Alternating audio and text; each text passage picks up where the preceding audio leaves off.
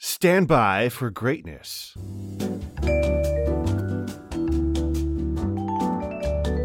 Hello again, ATL. It's Blindside Channel Ocho Productions coming at you with another on-set weather update. Today is Wednesday, March March May the 11th. One of those M months. I had a 50-50 shot anyway. High of 83 today, low of 60. Gorgeous day lined up for today. Kind of like yesterday, very warm and very sunny. I'll take it. Moderate air quality for throughout the day. 60% humidity, so a little thick out there. That Georgia summer heat. Come on. That UV index set at 1, which is low, which means use sun protection. Well, always, really. And your sun will look to set at 8:28 in the PM. And now it's time to play a little game. Let's play Guess That Sound. Three, two, one, go.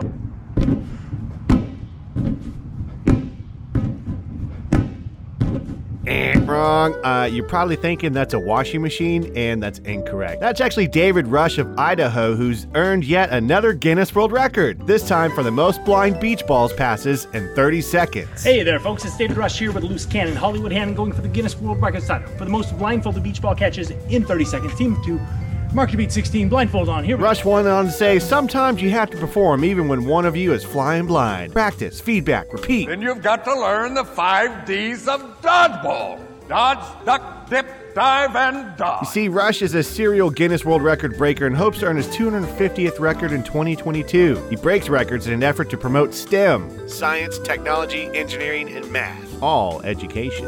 The previous record was set at 16, with Rush able to beat it with 18 catches. You can check it out all on his YouTube channel. If you can dodge a wrench, you can dodge a ball. Along with other Guinness World Record favorites, such as balancing a chainsaw on his chin for 37 minutes and 56 seconds.